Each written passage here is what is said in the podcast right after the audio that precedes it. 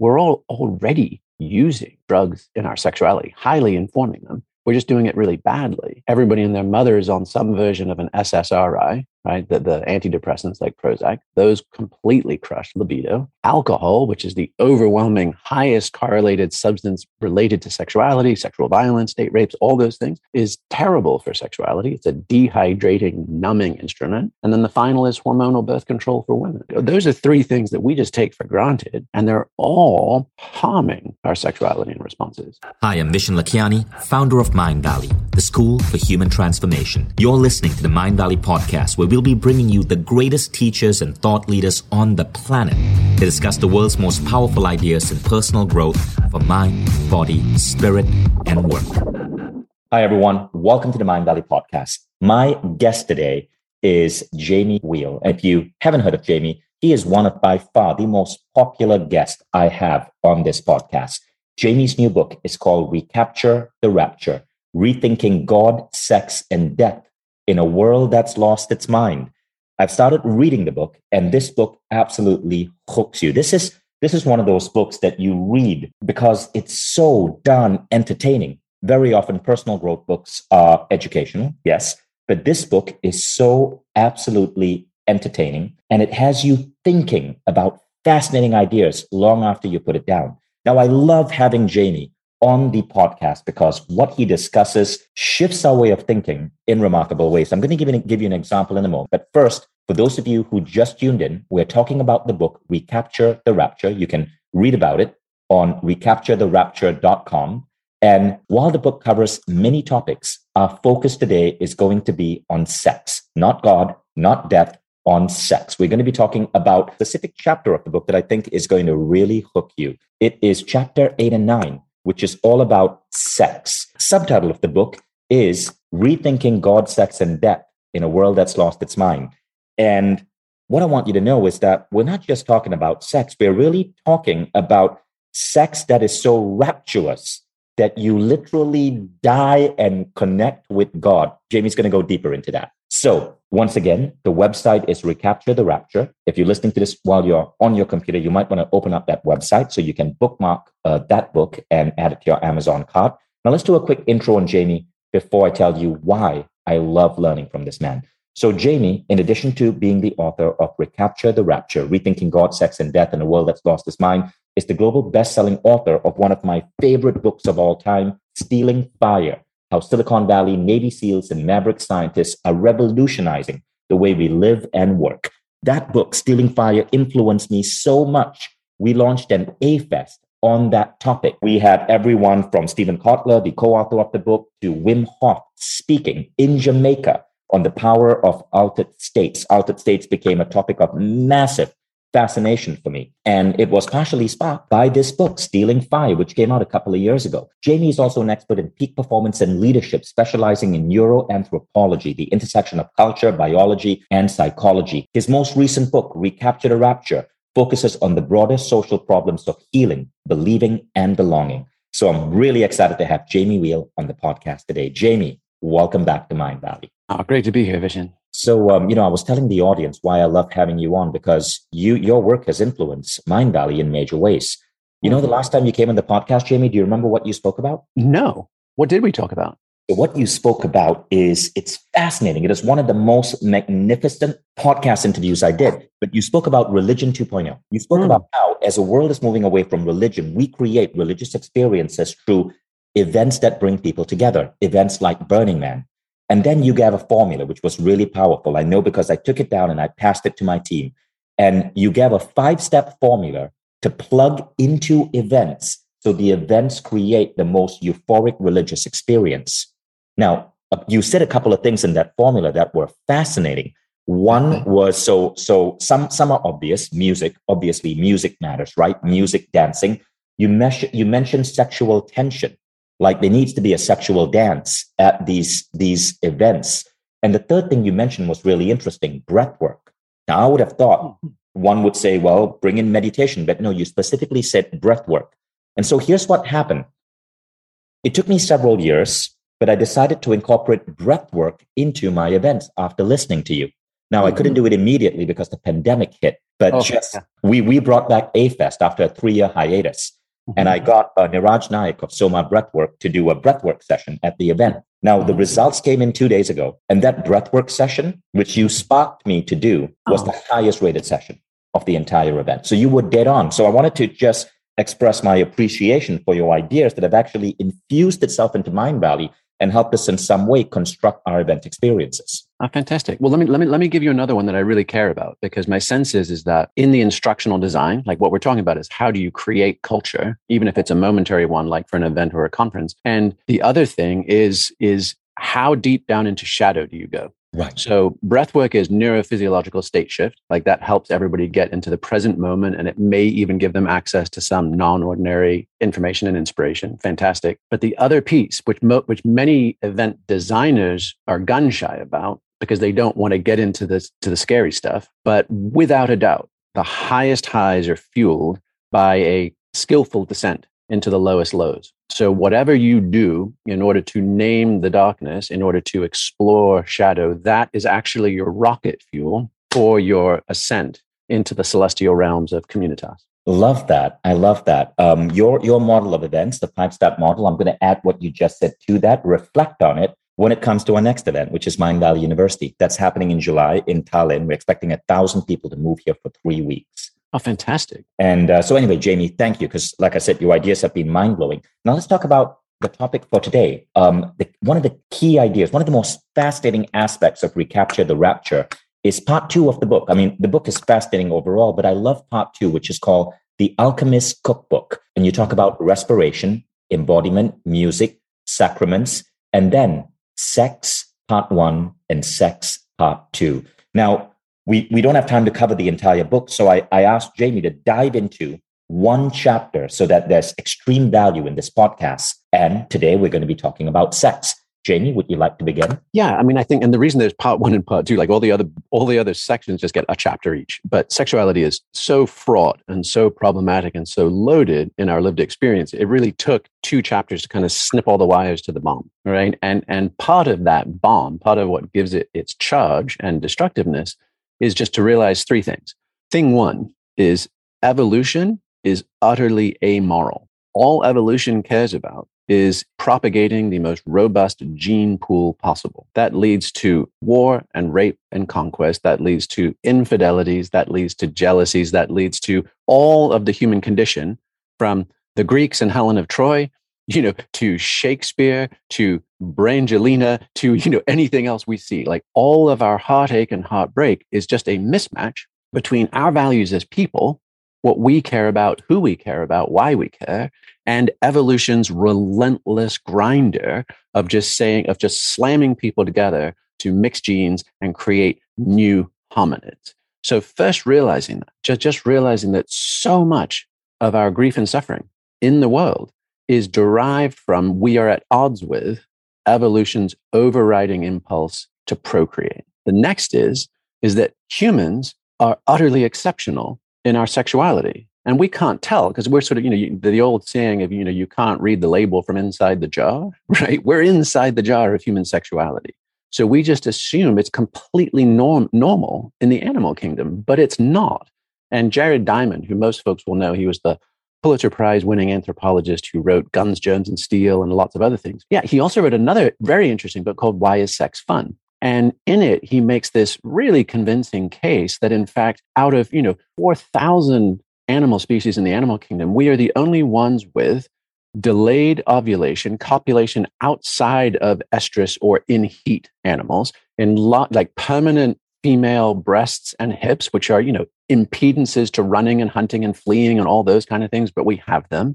Um, extended male penis size, which against all other primates is asymmetrically outsized, and the and the anthropological assumption is this is actually female mate selection. So and, and even female orgasm, like these are very, very rare, highly unusual, and the very fact that we have recurring elective recreational sex is an, a total anomaly in the animal kingdom.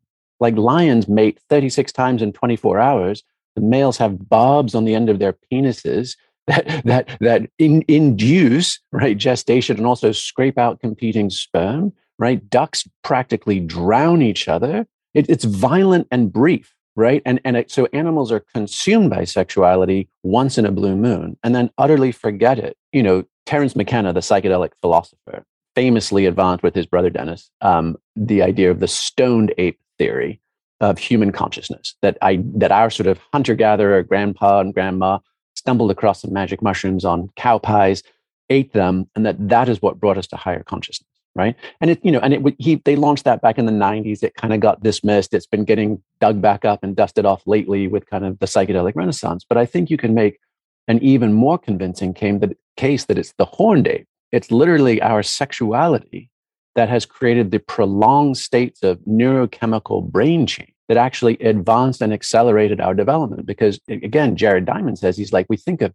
tools and we think of fire. And we think of language as like the big things that we did to go from hairy apes to us. And the reality is he's like, our sexuality has to be considered the fourth leg of that stool. So, so step one is evolution is amoral, right? We shouldn't take it personally. We should understand that we are being danced on the strings of an indifferent set of evolutionary impulses. Humans are exceptional. We are absolutely the outliers in the entire animal kingdom. And if we recognize those two things, we can hotwire evolution for our own accelerated healing, inspiration, and connection, A K A sexual fitness. So what exactly is sexual fitness? And you also used the word sex, sexual yoga earlier. Yeah, I mean, I would just sort of say sexual fitness would be the level up category, the kind of generic descriptor.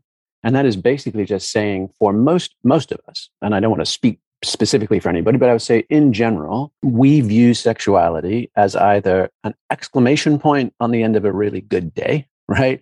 Or as a bargaining chip to bestow or withhold, you know, in, in order to get other things, attention, clean dishes, mowed lawn, whatever, it, you know, a nice dinner, whatever it would be, right? So we use it as a, as a, as a social relational bargaining chip, or we use it as a celebratory recreational bonus.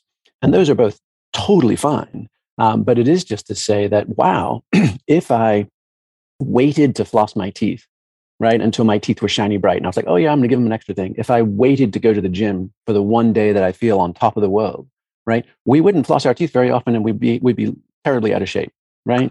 Instead, we commit to those things, not because of their, their specific in the moment R O I, right, return, right? We commit to them because we believe that over time, the aggregate benefit is, is an important good part of health and balance and vitality. So the same with sexual fitness. We almost none of us have just that practice where we sort of bow onto the mat, where we use that that circuitry in our system, which, by the way, the, the only reason that sexuality looms so strongly is like evolution laid all that cable.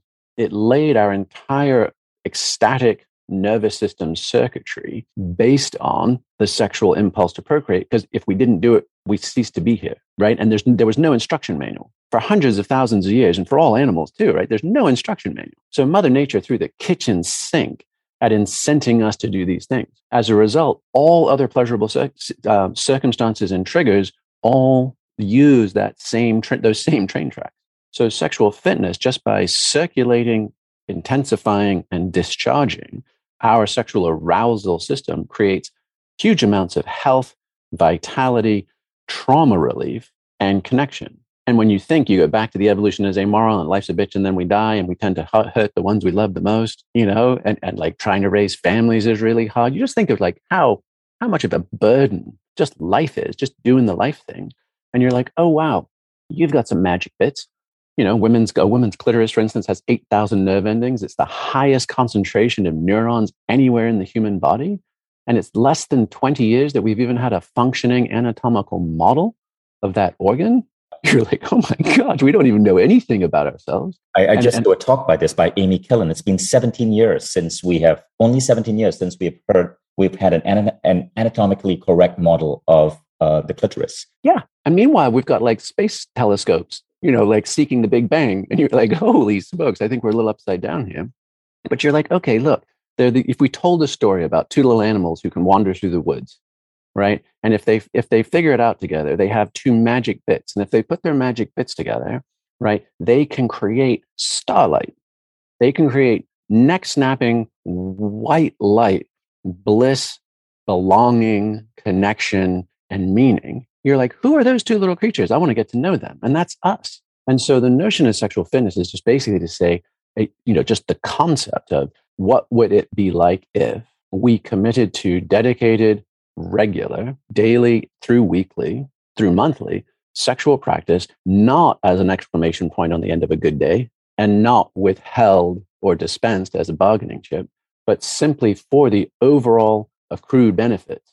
And what and what does our life look like and feel like when we do do that? Oh, that's that's amazing. So before I get to that study, I uh, just want to reflect on something I heard recently. We had Marissa here, the Mindvalley hypnotherapist, speaking at A-Fest, and she did a, a very, very interesting session where she hypnotized the audience to get better orgasms. But what was fascinating is I was talking to the audience, and many people found just from this hypnosis, orgasms being fifty to eighty percent better, mind-blowing orgasms. We had one couple who came to her and thanked her, saying that they had never experienced an orgasm together. They still loved each other as a couple, but the woman had never experienced an orgasm with her husband.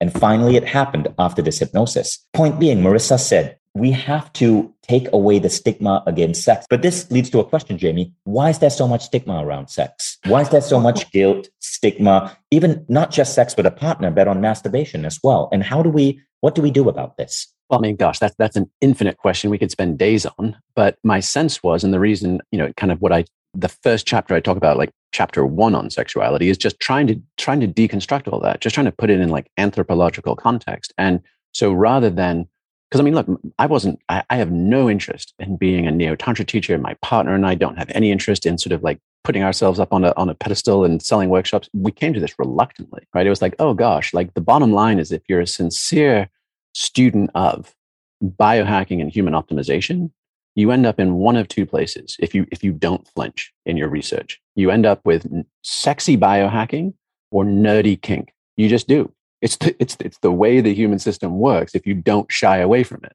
right?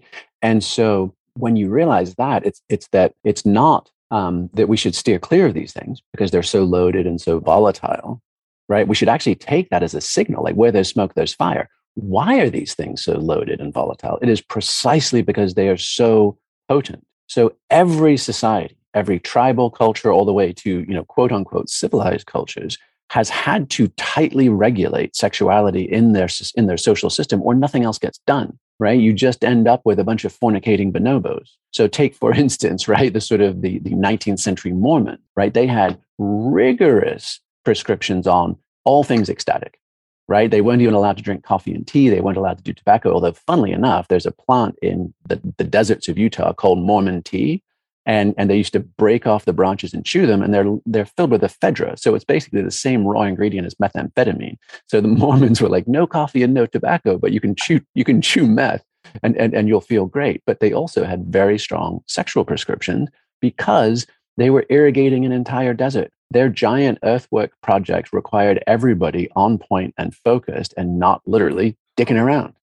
So, so when you think about it that way, you realize that everything from whose offspring is whose, you know, to what are we, are we paying attention to any kind of tribal coherence and organization and work, or are we off chasing boyfriends and girlfriends? Sexuality is so powerful, that evolutionary drive again, that any organizing system Of, of, of humans had to put a lock on it, had to control that. Otherwise, nothing else would really get done. And I think that's arguably the root dynamic of which taboos, of which shame, of which repression, of which all the other things get built on top of. Well, I, I think another thing that happened was the fall of the Roman Empire. I'm reading a book right now called The Shortest History of Europe by John Hurst, right? Before the fifth century, when the Roman Empire fell, the Greeks celebrated sex. Uh, the Romans celebrated sex. I mean, we've you've you, you've seen um, this very often in uh, in documentaries or T V shows about ancient Roman times. You've heard about Roman orgies and, and Greek orgies and things like that. Um, sex was celebrated, uh, both straight sex and gay sex. But Emperor Constantine needed a way to uh, to unify the empire around a set of common Christian values. And what John Hurst explains is that Western society, which eventually uh, gave birth to America and, and, and all other Western societies, had a very interesting relation to the nude body before and after the advent of Christianity. So there's naked and then there's nude, right? So nude during Greek and Roman times was celebrated. That's why if you look at the Venus mm-hmm. de Milo, she's nude. You look at David. Um, David was a was was a, a, a Renaissance um, representation of Greek sculpture, nude. But in between, during the Middle Ages, we went from nude to naked, and naked became a sin. If you look at medieval drawings of Adam and Eve, Adam and Eve are hiding their nakedness before God. The human body became something to be ashamed of. Shame became a way to collect alms for the church. And so that could be another reason why we in the Western world have this weird delusion towards sex. I mean, I'm, I'm of Indian origin. If you go to the jungles of India, you'll see this beautiful tantric temples with carvings of people in in acts of fornication. All of that was shut down by the Victorian British because they found it to offend their, their um, Christian sensibilities. So I think that could be another reason why we have this weird dogmatic idea that sex is bad, that sex is something you got to take slow, that people who go around having lots of sex are called players of sluts. And I think it's something that's very bad for our health and happiness. Yeah, absolutely. I mean, I think, that, again, all, all that smoke just signals how powerful a force it is. So the question is, is do we end up dancing on the strings of amoral evolution or social taboos and shame? Or can we untie those strings, right, and learn to dance for ourselves? And I think that's really fundamentally not just an empowering, pleasant, enjoyable project, right, but it's also potentially essential psychotechnology for us to manage all the stresses and uncertainties of the world we're in, because the world needs us at our best right now. And many of us are feeling at our worst. We're coming out of a couple of years of lockdown and isolation. We're dealing with all the uncertainties that we see in our news feeds, right? All, all the projections and reports of the coming decades. Like, we can't go into the fetal position, mm-hmm. and we can't collapse into reactive anger, rage, and fear, which is, you know, obviously a lot of what happens on Twitter and everywhere else, right? So we, so we need to get back to the better angels of our nature. And one of the most simple, powerful ways is by harnessing our actual bodies and brains to heal our hearts and minds. What would you advise for people in terms of what they should look into or experiment? You have two chapters in the book, and you talk about solo practice, partner practice, couple practice. But then I notice you you you get you you talk about the scientific studies that you did, but you sh- you shy away a little bit from from telling us what you would recommend. So I'm just curious, while we're being open here, what would you recommend people explore? Yeah. Well, and, and also just for anybody that knows, like, the book is deliberately built as an Easter egg hunt. And those two chapters describe the sexuality and make the case. So it all seems rational, reasonable with footnotes. Then the next chapter describes the study, but then really all the kind of the secret sauce is in the appendix, which is in the participants' journal accounts. So they're the ones who kind of describe what they did and what they came up with. But I'll I'll kind of give you. So we did. We we took ten couples over twelve weeks, and they engaged in partner practice. So these were folks already in partnerships, and we had them basically engage in a series of daily, weekly, and monthly practices. And then we had we measured them and tracked them for how is this impacting trauma, both like historic, like lifelong big hits you've taken, but also day to day, like your resting heart rate variability and those kinds of things. What was your access to peak states? And that was everything from day-to-day flow, like just how in the zone, how in the moment am I, all the way up to like the Johns Hopkins mystical experience questionnaire, which they use for psychedelic studies. So how much absolute mystery and awe was I experiencing? And then ultimately also closeness and connectedness. Like, do we like each other more? Do we feel more connected to each other? And across all six of those measurements, they were off the charts. They outperformed talk therapy, and they even outperformed psychedelic therapy as well. So you're like, holy moly, right? You don't have to wait six months to get into a study. You don't have to risk something shady. You can do this together at home. Just, just going back on that, this practice outperforms psychedelic therapy? Yeah. Okay. And when you say this practice, I mean, I have the book open in front of me, so I, I I can see it over here. There's the daily, twice weekly, once weekly, once monthly. Could you quickly tell us what you mean by this practice? Yeah, for sure. So, I mean, back to the notion of sexual fitness, right? That idea of first, first things first is making an ironclad commitment to engage in sexual practice with or without a partner. But let's just, for the sake of this thing, say with a partner. Um, whether you like it or want to or not, right? So that's that's that's an overwhelming, game-changing first commitment. In fact, there's a there's an Australian tantra teacher that said it very, like very straightforwardly. He said he said until you would rather eat a shit sandwich than fuck your partner, you haven't even begun practicing tantra. So you're like, whoa, okay, that's a hard litmus, but like that get that gets to the point, which is this is not the exclamation point on the end of a good day. This is something we commit to when we want to rip each other's heads off. This is something we commit to when we can't stand the thought of each other. It's especially then that the practice has its power. So another an, another method I like to think of is just, you know, like martial arts. We bow onto the mat of our practice and we commit to that practice hell or high water, and we trust that the practice typically Um, it what it I mean, basically what happens is you've got a laundry list of bitches and moans and complaints going in, and then on the other side, most of them have just filtered away. And then you so you're you're not about the dishes, and you're not about dirty socks, and you're not about grocery list.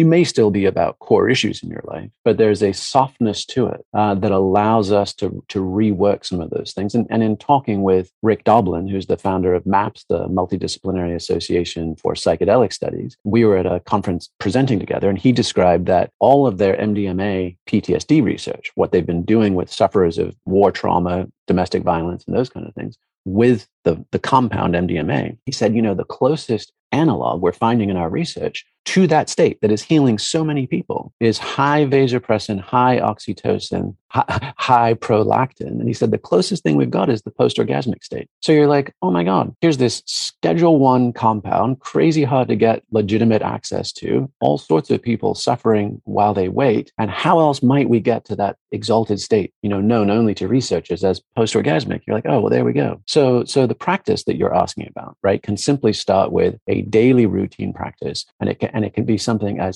simple as, for starters, just rebalancing the scale between men and women, right? And, and while you could obviously argue for reciprocity, I'll just say, hey, for starters, just direct stimulation of a woman's clitoris for fifteen minutes to twenty minutes without obligation or reciprocity. And while there have been several different iterations of that, some of them have been very problematic in their communities and their cultures and that kind of stuff. The simplest is to, is to do it actually, you know, back to the neurology of it. You're like, oh, a woman's clitoris has eight thousand nerve endings. Um, and, you know, the head of a man's penis has seven thousand. So obviously coitus is one way, but the next highest concentrations, right? And this is Wilder Penfield, the, one of the originators of, of modern neuroscience. He actually drew a homunculus, like a version of a human that was sized for where all the nerve endings were. And he's got giant hands, big lips and mouth, right? The funny thing is he didn't have big junk, but he should have, right? Because I think that was probably just a bridge too far. So you're like, oh, well, if we flip each other over, right? So so basically tongues to clitoris, tongue, mouth, mouth and tongue, right, is naturally lubricated and highly sensitive. So the bottom line is is is deliberate practiced oral sex is the simplest way to describe it. And, and I like what you said earlier, which I think is a really important point to bring back. You said it's like bowing at the karate mat. Even if you just had a fight, even if you just frustrated with each other, go especially, ahead and especially. Like super triple especially. Yeah. And in the study that you did, the couples have committed to this. Even if they were not having a good day with each other, the man was still going down on the woman and giving her oral sex. Yes, but pro tip for the guys, like none of your super secret moves, no penetration. You're trying to go as slow as possible, as lightly as possible for the duration. And the woman isn't trying to get any place. And and interestingly, that this came from uh, Doctor Nicole Prowse's work. She is a McKinsey Institute researcher who's done some of the most pioneering work on female sexuality. And she has been studying this exact process as basically woman's orgasm as prescription pharmaceutical for anxiety, for physical pain, for insomnia, for depression. And she's been studying this range because the bottom line is that neurochemical cascade, right, is is dopamine, is endorphins, is anandamide, is all of the anti-anxiety, pro-euphoria, pro-equanimity sensations and feelings that we have access to. And just the simplest knobs and levers, the lowest tech ones. Can you use a esoteric compound? Yes, you can. Many of them are controlled and contested. Can you use a fancy fMRI machine? Yes, you can, but they cost a hundred million bucks. And if you don't have copays, it's cash on the barrelhead. Can, can we do it in fancier, more complicated ways? Yeah. And I want to come to that later. But so, so you mentioned the daily, you men- mentioned the yeah. daily protocol. Tell us about the twice weekly protocol. I have it in front of me in the book, and I think this is fascinating. This is this is what kind of brings that term, sexual yoga of becoming, to life. Because basically, think of anything good, loving, restorative that you can do, including just body work, including acro yoga, where you're balancing or flying, including Thai massage, where you're actually like helping knead and open each other's joints, right? Including breath work, right? Including any of these things, breath work and both hyperventilatory breath work, but also breath holds. And you combine that with sexual practice and arousal, then you can get to really interesting states. And again, to, to go back to Nicole Prowse's work, she has been zeroing in on this very thing where she's like, actually, she was focusing on orgasm for a long time. And then she's actually, she's like, it's, what does she call it? The peri-orgasmic state. It's basically edging. It's, it's the getting, ramping up to a level of arousal and then extending that time period. She's like, that is where the magic happens. So what you can do, I mean, basically, it, you know, what we would advise on this, especially when you start thinking about music and substances and all the additional moving parts and pieces that you can bring to this, people are like, oh my gosh, that sounds utterly debauched. Like the only time I've even heard of people doing this is like Berlin clubs and Vegas bachelorette parties. Like, what? I'm not that kind of a person. And you're like, you're absolutely right. Um, most of the people who have gone all in, like kitchen sinking this stuff, are usually like not governed. They're just straight up hedonists. But, but what we would encourage is, you know, be a purist six days a week, be a hedonist one day a week, like your sort of Sabbath practice with your partner, and then use what you choose to do is not just whatever, right? It's you're using like a conformist point of view, like evidence and research. So can I just read out a, a, um, a paragraph here from Recapture the Rapture? And again, it's recapture the rapture dot com. Okay, so Jamie actually breaks down the study and he talks about the daily practice, the twice weekly practice, the once weekly practice, and the once monthly practice. Now, obviously, I want you guys to check out Jamie's book, right? Um, th- that's important. We want to we want to show some love to Jamie. So I'm not going to read out the entire twice weekly practice. Get the book. It's on page, when I open it up on my iBooks, it's on page three thirty-seven in the appendix. But Jamie talks about something called the rule of nines, which is really a structured sequence of deep and shallow thrusting combined with breathwork and eye contact. Uh, nine shallow thrusts followed by eight shallow thrusts, one deep thrust, seven shallow thrusts, two deep thrusts, six shallow thrusts, three deep thrusts, until you get to nine deep thrusts and then return to the beginning with nine shallow thrusts. And then so there's a couple of things you do after that, which you will discover in the book. Yeah, and the, and so that that gets to the sexual yoga stuff. You can literally just put your bodies, and you mentioned actually Hindu temples, right? right? If you think of any of those combinations, right, they are all they're all they all they all were carved on temples for a reason, and they all disclose different neurophysiological sensations and information. So you can really just be like, oh, we're going to play. Just think of this like acro yoga or partner yoga, but it includes erotic intimacy. And as you do, and you can also include theraguns, you can include percussive massage, you can include all sorts of things.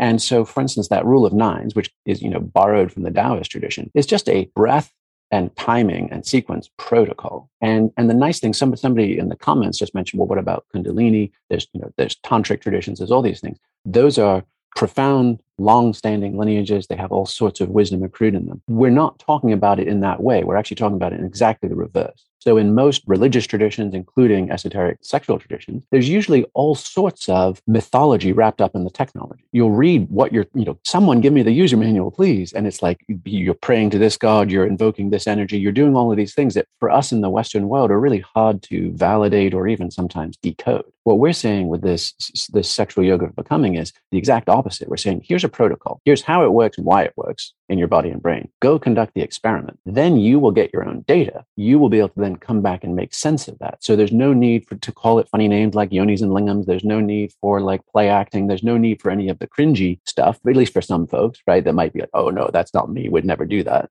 And it's just instead a very straightforward set of basic protocols. Go do them. See what happens for you. If it's knock your socks off amazing, that's content. If it's a total whiff and nothing happened, that's content, right? And we can be much more experimental and experiential on this. So so what, what Jamie suggests is, is daily fifteen minutes, twice weekly, a sixty-minute session. That's where the rule of nine uh, technique comes in. Once weekly, a two-hour session, and once monthly, a three to four-hour deeper dive with full exploration of all the above practices, plus, in Jamie's words, potential addition of more intensive visionary elements, extended breathwork, prolonged sexual and sensory stimulation, longer-acting compounds, ideally timed to co- coincide with the week of ovulation for female partners. So, yeah, so I, that would be that would be your dirty weekend, right? Yeah. that, that, that is, so, so I mean, guys, if you don't know this, right? All women obviously do, right? There's there's that ovulation cycle. There are there are basically fertile and fallow periods in a woman's twenty-eight day cycle. A guy who might have been rocking his lady's world two weeks earlier is suddenly coming up steak eyes two weeks later with all the same moves, and he doesn't even notice or know why.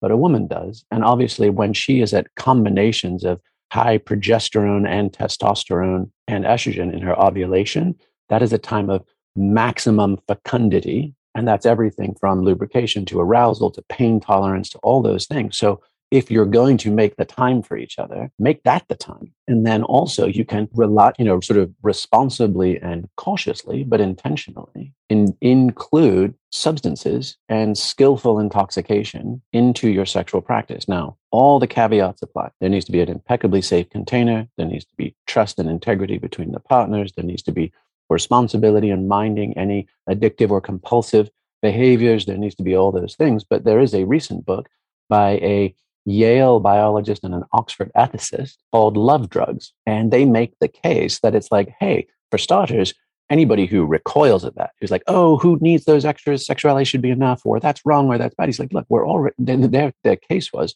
we're all already using drugs in our sexuality, highly informing them. We're just doing it really badly. So everybody and their mother is on some version of an S S R I, right? The, the antidepressants like Prozac, those completely crush libido. Alcohol, which is the overwhelming highest correlated substance related to sexuality, sexual violence, date rapes, all those things, is terrible for sexuality. It's a dehydrating, numbing instrument, right? And then the final is hormonal birth control for women. And there's study after study that shows that women who are on hormonal birth control have lower status. Sexual satisfaction, they're less orgasmic, and they typically are more prone to divorce. So you're like, oh, those are three things that we just take for granted, and they're all harming our sexuality and responses. Versus what if we took, again, took responsibility and swapped those out? And so simpler things, and this is obviously depending on people's preferences, where you live, what's available, what's legal, what's prescribable, all that kind of stuff. Yeah. So I'm so I'm curious. Um, I, I want to get I want to get to that topic. What substances would you recommend people experiment with? Uh, but, but before I, I do that, I just want to state to the audience what I find really fascinating about this conversation. You said this has been better than psychedelic therapy. And just to give you guys an example, a couple of months ago, I had Bob Parsons. He's a, an American billionaire. He founded GoDaddy. And he was supposed to come on the podcast and talk about building GoDaddy dot com into a billion dollar company. Instead, he spoke about how he had just healed himself from fifty years of P T S D because his wife had read a book on plant medicine. And mm. together with his wife, they went on a three-day journey together. The first day they did ayahuasca, the second day they did L S D, and the third day they did psilocybin. Mm-hmm. At the end of three days, he said fifty years of P T S D from serving in the Vietnam War and seeing his buddies blown up and killed, mm. disappeared. He said the way he ran his business, the way he, he ran his family, the way he lived life completely changed in three days. So this is why it fascinates me when you say that this sexual practice is even more effective than concepts like MAPS therapy, uh, which, mm. which for those of you who are unaware, is a, is a form of, of, of therapy, um, which involves M D M A. Well, well really let, let me jump in there, right? Because it, it's not a pissing contest, right? They, they, right. We're, we're huge supporters of Rick and MAPS and, and everything that's happening there. And right, I would I would submit that one of the key, you know, the other shoes to drop in the psychedelic renaissance, right, and where the New York Times and, and everybody and their mother is just constantly publishing all this new breakthrough news. It's happening at Johns Hopkins. It's happening at Imperial College with a buddy of ours, Robin Carhart Harris, Matt Johnson at Hopkins, all these fantastic researchers. The other shoe to drop is long term. What is the original breakthrough experience that people are getting interviewed on? Like, I'm healed. I was cured of P T S D in three sessions or one session, one weekend or whatever it might be, versus where am I a week, a, a week later, a year later, three years later? Because the irreducible truth of the human experience is it's hard. Change is slow and difficult. And what we actually need, like, that's a macro practice, right? right? The once in a blue moon, maybe once in a lifetime or once a year or once a decade, blow out the pipes. Epiphany experience. Mm-hmm. And by and large, people are fairly good at getting access to those, right? Everything from that book I wrote that you talked about, Stealing Fire, Michael Pollan's Change Your Mind, the Psychedelic Renaissance. People can go and find those kind of experiences if they're curious, right? All the psychedelic retreats in Costa Rica and Mexico, wherever, right? And we're getting pretty darn good at our micro practices, our dailies, right? You know, everything from Dave Asprey to what you guys do with Mindvalley to this abundance of information, Atomic Habits, how to fucking optimize your twenty-four hour period. Right? And we're getting pretty good at that too. You know, there's a surprising degree of sophistication in what people do. The giant gaping hole in our personal hygiene and growth technologies are the meso practices, the middle practices, not the blow out the pipes and not the everydays. It's the in-betweens, because when, when you don't have a meso practice, right, and you have a blow out the pipes epiphany, you generally are in this afterglow. You're like, I can do anything and I'm completely healed. And then like life and the density and the contradictions start piling up again. You start getting triggered. You start hating on the haters. You start withdrawing from that loving feeling, and you don't have anything to do but your push-ups and your and your daily meditations, and that's weak sauce to manage it. So what do you do? You start looking for the next massive blowout experience. Yeah, well, maybe I should go to Burning Man. I heard that's cool. Maybe I should do a Vipassana retreat. Maybe I should do some other giant atomic bomb. And it's the meso practices, of which this sexual yoga of becoming is a, I think, a very strong candidate, right? That's what keeps the flywheel moving. So if you think about like your big blowout experiences as this huge boost of energy, and it sends your flywheel spinning at a thousand miles an hour, which is probably too fast to do much with, right? It takes some while to slow it down and integrate and kind of like get back to day-to-day responsibilities and identities. But then most of us just let that wheel just slow down to nothing again. And then we're like, oh, now I need another giant boost of voltage to get me up to speed. When in reality, you're like, that's risky, it's dangerous, it's costly, and it's precious. So how do we, I like to think of it like a potter, like, you know, someone shaping clay pots, like their kick wheels. You know, before they were electric, they were those big, heavy, round stones, and they'd have to kick it to get it going. Right? But once it was going, they could just flick it with their foot and they could shape clay. And that's us. So these meso practices allow us to keep momentum going, right? And they allow us to kind of keep, and now we're going to mix metaphors. We're going from a potter's wheel to a, to a boiling pot, right? We ele- It lets us keep the crucible of our transformation on a simmer without boiling over and making a mess or getting so cold that all your pasta sticks together. This meso practice would be the sexual uh, routine that you are suggesting. Absolutely. And and of course, you know, and back to like anybody who's trying to live a householder's path, whether it's a couple and you both have complex jobs and service in the world, whether it's parents yeah. and, and trying to raise a family, this shit's hard. Yeah, no, you're absolutely right. I know people, I know people, and I, and I don't advocate this at all. I know people who believe that they have to do an ayahuasca retreat every three months to get their shit together. I mean, I I, I do ayahuasca, but every five years, that's that's my my ratio. Um, yeah. And I and I think this idea of the meso practice to keep to keep it simmering is so important. Yeah, and and and the other interesting thing, right, is is if you combine, um, like let, let, let's take the, let's just even take your once a week to your once a month practices, right? If you combine those really intentionally, and you can you can literally go as far as, you know, you're sort of almost creating a practice container. So let's just say this is in your bedroom. A, sanctify your bedroom. There should be no screens in your bedroom. You should only sleep and fuck in your bedroom. There should be no mindlessness of any stripe. You know, set up something resembling a non-denominational to denominational altar, right? As you face the bed. And that can be populated. It shouldn't be like a hippie grab bag of like found objects and stones and twigs and moss and prayer wheels and sh- like keep it elegant, you know, keep it aesthetically clean and resonant, and have music and have candles and have some form of olfactory stimulation. I mean, incense isn't obvious, but it doesn't need to be that, but something that triggers smell and creates that space.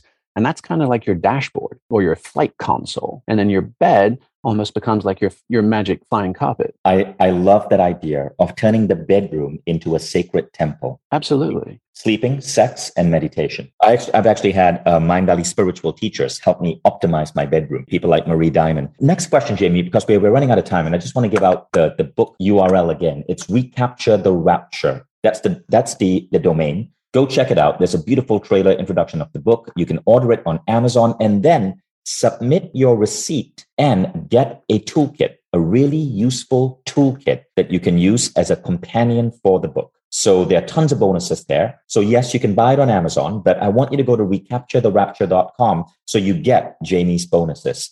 Jamie, one of our final questions is this. We're talking about psychedelics. We're talking about sex. What about the combination? Are there any sexual experiences involving psychedelics that you recommend? For example, I found incredible power uh, in sexual experiences combining sex with psilocybin. I was curious to hear your views. Yeah, well, this gets to the God, sex, death hat trick, right? So, so very, very straightforwardly. I mean, one of the things I was most kind of geeked and excited and grateful to, to come across and then get to write about was this notion of what is the the neurophysiology of a death practice, right? Because you realize, and obviously all ecstatic experiences are some form of dying to ourselves, dying to our sense of identity, dying to our stories, dying, you know, all the way to a near-death experience, literally cardiac flatline, right? So we know that across time and culture, almost all civilizations have had some version of a death practice, the Eleusinian mysteries, Kali cults, whatever it would be. And they've been profound and central to how we do this human thing. It's where we go into the realms of the liminal. It's where we gather inspiration from the muses or the gods or ourselves, whatever it would be. And there's actually a very straightforward checklist. And it's basically increased dopamine, endorphin, anandamide, oxytocin. So however you get to do those things, it is um, create high vagal nerve tone. It is stimulate and optimize your endocannabinoid system, right? Of, of which marijuana happens to fit in, but this predates it by five hundred million years, right? And then put your brain waves into deep waking delta states. And delta states are very rare. This is, you and I talked about this in Croatia a few years ago, right? Waking delta is very, very rare and absolutely game-changing. Most people only experience it in deep and dreamless sleep. But there are compounds and practices that help get you there, right? And it's literally, it's the lowest frequency of neuroelectric activity. It is, is as close to brain dead as you can get. So oh, now we're back to death rebirth, not just a metaphor, like an actual almost flatliner experience, but without the physical risk. And you can do that with oxygen, with carbon dioxide, with nitrous oxide, with oxytocin and ketamine nasal sprays, and, and even edible cannabinoids and even, you know, puffable or vapable ones. So you can create this kind of menu where if you actually stack those things together with edging, with extended orgasm, with focused breath work, with deep embodiment and movement and stimulation of all of these things, you can create a legit death rebirth psychosexual experience. Right. And, and that is game-changingly inspiring, profound, healing, bonding. And you realize, oh, wow, this is our tool, potentially, yes, right? To have the love, to have the capacity, to have the courage, to have the joy, to keep on keeping on together. I'm hearing among our Mindvalley community a lot of case studies of people who've experienced profound healings while experimenting with sex and these mind-altering protocols. Yeah, absolutely. And, you know, would be remiss to say that this is a cakewalk or that this isn't highly consequential terrain. Right. So for me, my background, you know, is, is in mountain guiding, surf rescue, wilderness medicine, those kinds of things. So like I kind of come from a space of how do you manage risks in right. terrain that can kill you and teach people and empower people to travel it well themselves. Right. Mm-hmm. So fundamentally, right, this is N C seventeen, fifth class rock climbing. It's right. not for kids and the falls can kill you. But right, if you go wandering up Mount Everest without an ice axe and crampons and, and a puffy jacket, you know, and you come unglued, it's your fault, right? On the other hand, if you apprentice to these kinds of experiences and you learn from people and you and you take on the safety and the protocols, then standing on top of that mountain at sunrise is one of the most profound experiences a human can have, right? And so, and again, this is this is wisdom from my partner, um, even far more than from me, but like, especially for women, although obviously this applies across genders, a container of absolute trust is essential because the amount of vulnerability and the amount of openness and the amount of impressionability is yeah. off the charts in right. these spaces. And, and you can come unglued. So the old esoteric caution was when dealing with these things, the left-hand pass, make haste slowly. Right. Right. And as Ed Vistos, the, the famous Everest mountaineer, said, he said, summiting is optional. Getting home is mandatory. Right. And it's super important to have a partner whom you absolutely trust, not someone you've, you know, you've, you've, you've just recently met, someone you absolutely trust. And the experiences can be godlike and profound. It seems that for so long, we've been told that sex takes us away from God. What Jamie is advocating here and what Recapture the Rapture positions is that sex is a pathway to experiencing God. And so let's end this podcast on that note. Jamie, some closing words? Well, I mean, I would just say that, right? I mean, that the bigger point of the book is kind of, you know, what, where have we come from and what's going on and what do we do now, right? And the conclusion is really all about, hey, in the face of these, the insurmountable odds of our complex meta-crisis that we're living through in this generation, right? How do we access our joy? How do we access our courage, right? And how do we how do we reignite our capacity to play full out on behalf of everyone, everywhere? And this sexual fitness practice is just one small piece. It just starts with the dyad. It starts with the pair, which is what evolution made darn sure we did better than any other kind of socialization we could ever have. So let's figure it out at that level. And then let your dyads become dozens, and let your dozens become dozens of dozens. And everybody in Silicon Valley talks about everything has to scale, everything has to be world-changing all at once, it has to get to a billion or it's pointless. And this is just the exact opposite argument. We start in the here and now, we start with each other, we start in our homes, we start with our families. And if we have enough juice in our tank for myself, it spills into my relationship. If our relationship is thriving, it fuels our family. If our family is thriving, we can lead our community. We can lead the world. So this is the exact opposite of all the tech bro advocacies. And it's saying, let's start simple. Let's start here. Let's start with our bodies and our hearts and our minds. And then we have a shot at having the courage and the hope that we're going to need. Amazing. Thank you so much, Jamie. And for those of you who enjoyed this conversation, dive into Jamie's book, Recapture the Rapture. The U R L is recapture the rapture dot com. Go check it out. Go to that U R L. You can buy it from Amazon, submit your receipt, and get a whole bunch of different guides and tools that are going to help you with the practices you will learn about in this book. This book is truly going to change your life. You heard me speak about how just my initial podcast interview with Jamie three and a half years ago changed the way I, I put on my events. Imagine what this book is going to do for you. Jamie is one of the most respected minds in the field of personal growth and self-discovery. So Jamie, thank you so much for being with us. It was a blast, Vishen. And for those of you who enjoyed this podcast, I'll see you on the next Mindvalley podcast. Now, those of you who are interested in exploring sexuality further, just want to let you know that we just signed two incredible teachers on Mindvalley, Bibi Brzoska, and she is teaching self-pleasure primarily for women. But uh, as Jamie said, solo practices also are hugely beneficial. And this is what Bibi teaches. Bibi's new program called Waves of Pleasure will be released on Mindvalley around Q three or Q four this year. In addition, we recently finished filming with Doctor Amy Killen, who is one of the foremost uh, doctors of sexuality in the world. Amy's program, The Science of Great Sex, will be released again on Mindvalley within the next four to five months. So if you're a Mindvalley member, there's a lot of great programs on elevating your sex life that are going to be coming to you. Thank you, and I'll see you on our next episode.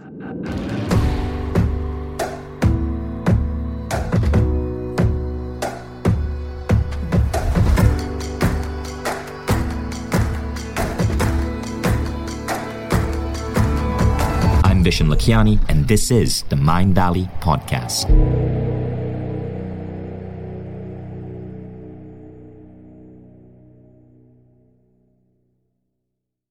If you like the Mindvalley Podcast, take the next step. Become a Mindvalley member. Imagine being coached daily by the greatest teachers on the planet. How quickly would you transform your health, your mindset, your body, your relationships? How quickly would you double the size of your company? How quickly would you see your career grow? How quickly would you eliminate any limiting belief that's holding you back and manifest a life that you once thought beyond your dreams?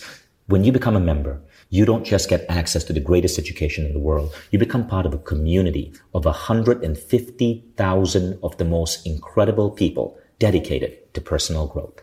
Go to mindvalley dot com forward slash now to get started.